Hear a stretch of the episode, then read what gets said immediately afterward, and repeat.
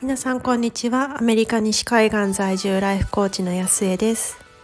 アメリカは今は12月の22日午前中の、こちらは11時を少し回ったぐらいの時間帯です。今日は、今ちょうど終わったばかりのインスタライブについてお話ししてみたいと思います。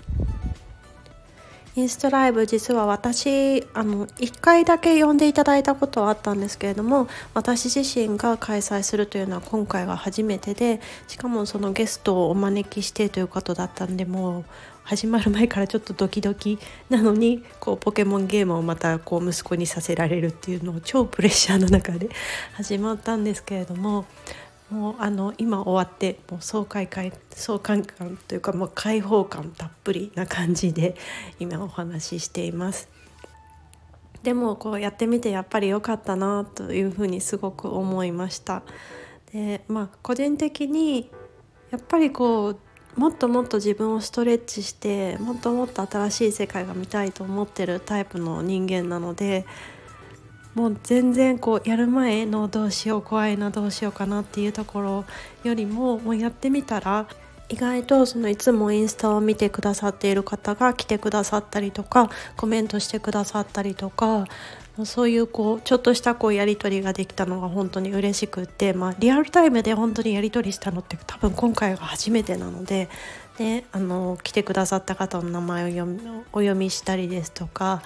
コメントを読んだりするのがもうすごくこう楽しかったなってもう一緒にあの皆さんと一緒に時間が過ごせたなっていう風に今こう噛みしめています。で一緒にあのゲストとしてあの登場してくれた方も本当にすごく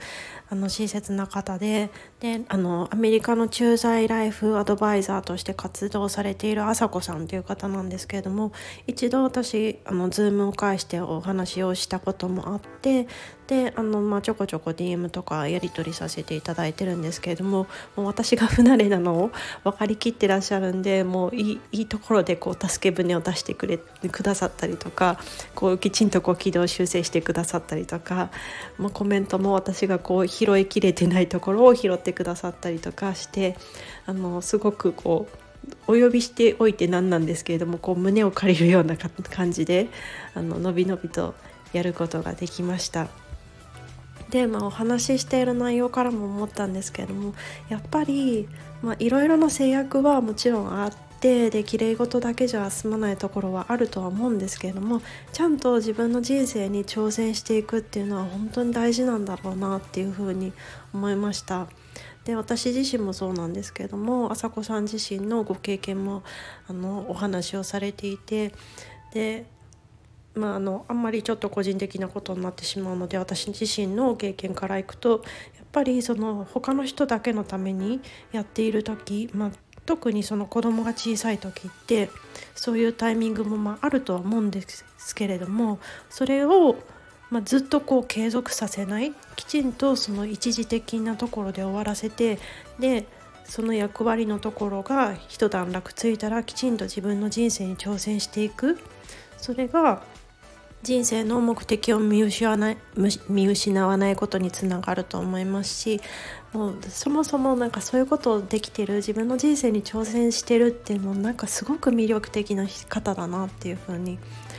あの感じました。でも今後の展開もいろいろ予定されていて本当に皆さんからも必要とされているサービスなのでもっともっと輝いていかれるんだろうなっていうふうに今日あの改めてお話ししてみて感じさせられました。今日は初めてのインスタラブインスタライブが終わった直後まだ興奮冷めやらぬ感じでもうあの気持ちもホクホクしているこの状態であの感じたことをお伝えできたらなと思って収録させていただきました最後まで聞いていただいてありがとうございますでは皆さん今日も素敵な一日をお過ごしください。